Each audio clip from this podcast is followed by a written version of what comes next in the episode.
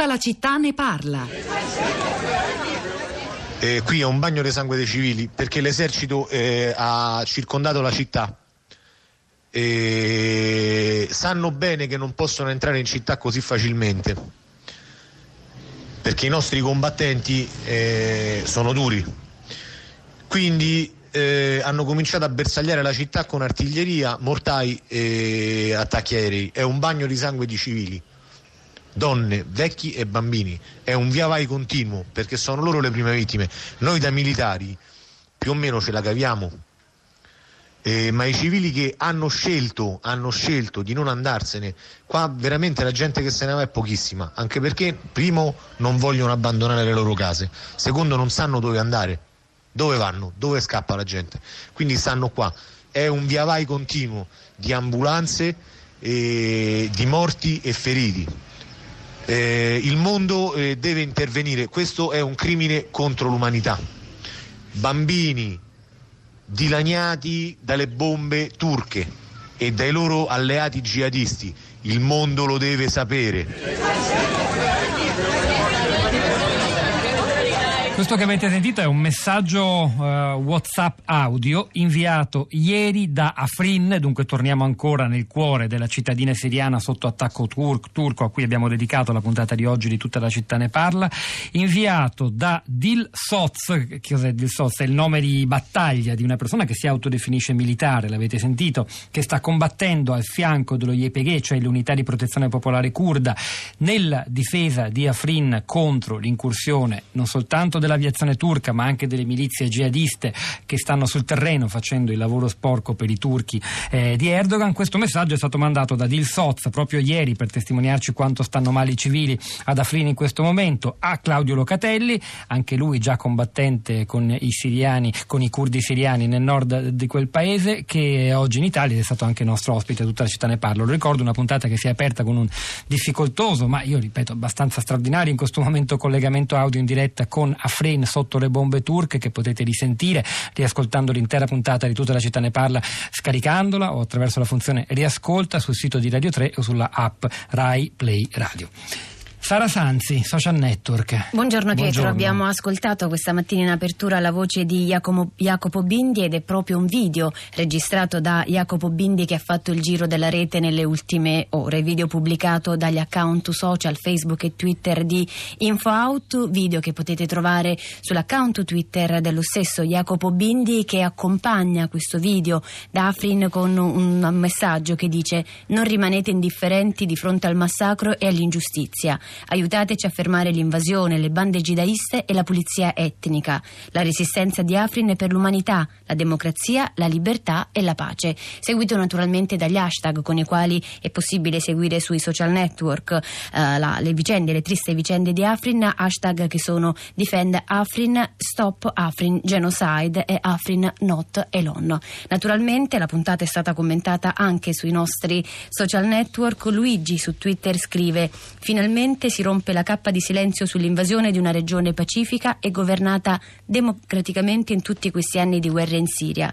Dimentichi del terrore in Europa per l'ISIS, si assiste in silenzio al massacro di chi li ha sconfitti. Su Facebook invece abbiamo Nino che scrive direi sinteticamente che la visione pacifista si è costituita per lo più sull'adattamento a condizioni geopolitiche granitiche.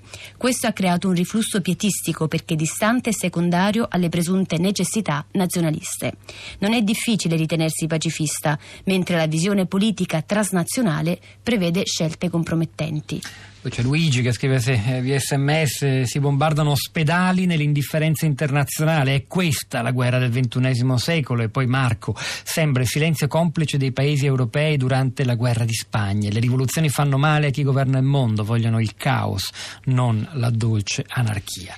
Ora ascoltiamo la voce di alcuni ascoltatori, il primo dei quali non è in Italia, ma immagino si segua in streaming perché sta in Finlandia. È Matteo, buongiorno e benvenuto da Helsinki, niente meno. Matteo, Matteo, buongiorno.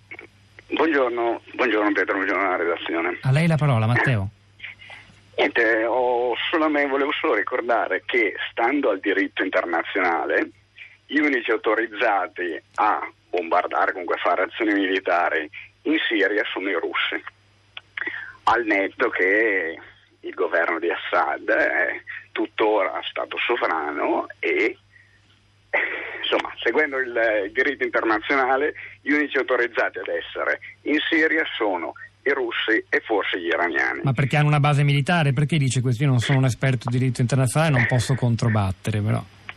Guardi, neanche io lo sono, ho letto certe informazioni su The Intercept do, dove eh, scrive eh, Glenn Greenwald, che sono comunque eh, giornalisti che hanno vinto premio Pulitzer, che siccome stati i russi, essendo stati chiamati dal governo in carica dello Stato sovrano, sono gli unici autorizzati a eh, bombardare. Diciamo che sarebbe insomma, meglio che, che, nessuno fosse mai autorizzato a bombardare i civili. Va, concludo con questa ah, riflessione. non ci sono Un po' dubbi. banale se vuole, ma direi sacrosanta in questo momento. Io la ringrazio molto Matteo, che soprattutto per averci ascoltato e poi parlato da così lontano dalla Finlandia. E poi ci, ci avviciniamo da Helsinki, ci spostiamo a Milano, dove è collegata con noi Vanna. Buongiorno. Buongiorno. A lei. Buongiorno, sono qua. Io ho mandato un sms il cui succo era questo, cioè nel, contro, quando c'era la guerra del Vietnam si diceva cosa si può fare, mm. però um, c'erano manifestazioni in tutto il mondo pacifiche ma oceaniche, io me ne ricordo a Milano qua manifestazioni che andavano da Porta Venezia in Duomo in un continuum di gente con la bandiera americana per terra, tutti a piedi nudi, noi come in America, come in Francia, come in Germania, tutti avevano protestato contro questa guerra in modo pacifico, c'era una partecipazione attiva. E oggi lei dice non ce ne sono più, è una lunga storia, diciamo è un'altra, è un'altra puntata, parler- ne parleremo. C- delle manifestazioni ci sono, ho citato quella di Bologna, un messaggio mi dice quella di, del, di Padova, la coalizione civica per Padova dalle 12.18 fino di fronte a Palazzo Moroni, anche tu Sara. Sì, sono manifestazioni nelle piazze reali che si diffondono, le cui notizie si diffondono anche sulle piazze virtuali e di queste ore la notizia della manifestazione che si terrà oggi a Roma presso la piazza Santa Maria di la Madonna di Loreto, eh, manifestazione organizzata dalla rete Kurdistan di Roma. L'appuntamento è per le ore 17. Allora, noi abbiamo un altro ascoltatore che ci sta seguendo dall'estero, in questo caso da Atene, molto internazionale, la nostra piazza qui a tutta la città ne parla stamattina. Luca da Atene, buongiorno. Buongiorno, buongiorno. A lei la parola, Luca. Niente, io mandavo un messaggio che forse non era rilevante sul tema dei curdi, però eh, dicevo come in effetti mh, Erdogan si è comportato in un modo un po' strano anche nei riguardi della Grecia. Infatti lui fu ospite qui a novembre di Tsipras e dichiarò che ehm, il trattato di Losanna deve essere riguardato. Ehm, dopodiché è stata speronata una barca greca nel Peloponneso che si avvicinava sull'isola di di discussa proprietà e ultimamente due eh, militari eh, di servizio di leva greci sono stati rapiti dalle autorità turche ehm, al confine nord della Grecia perché si sono ehm, avvicinati troppo al confine. Quindi ci sono degli atteggiamenti che lasciano perplessi. Vabbè, la perplessità su Erdogan rimbalza anche ad Atene, questo non ci sorprende davvero. non abbiamo tempo di aprire altre storie, ma magari ci torneremo. Grazie davvero Luca, non so se sarà l'ultima battuta dei social network. Sì, ho un numero, 845, il numero delle persone che sono state eh, detenute, che sono state investigate in Turchia, lo dice il Ministero degli Interni, per aver criticato l'operazione Ramoscello d'Ulivo sui social network. È il momento di Radio Tremondo con, eh, con Roberto Zichitella questa settimana. Alle 11.30 arriverà Radio Trescenza. Hanno lavorato a questa puntata di tutta la città ne parla. Alfredo Morana alla parte tecnica. Piero Guglielmo alla regia, Pietro del Soldai Sara Sanzi a questi microfoni, al di là del vetro Cristina Faloci, Rosa Polacco, la nostra curatrice Cristiana Castellotti. Ci risentiamo domattina alle 10.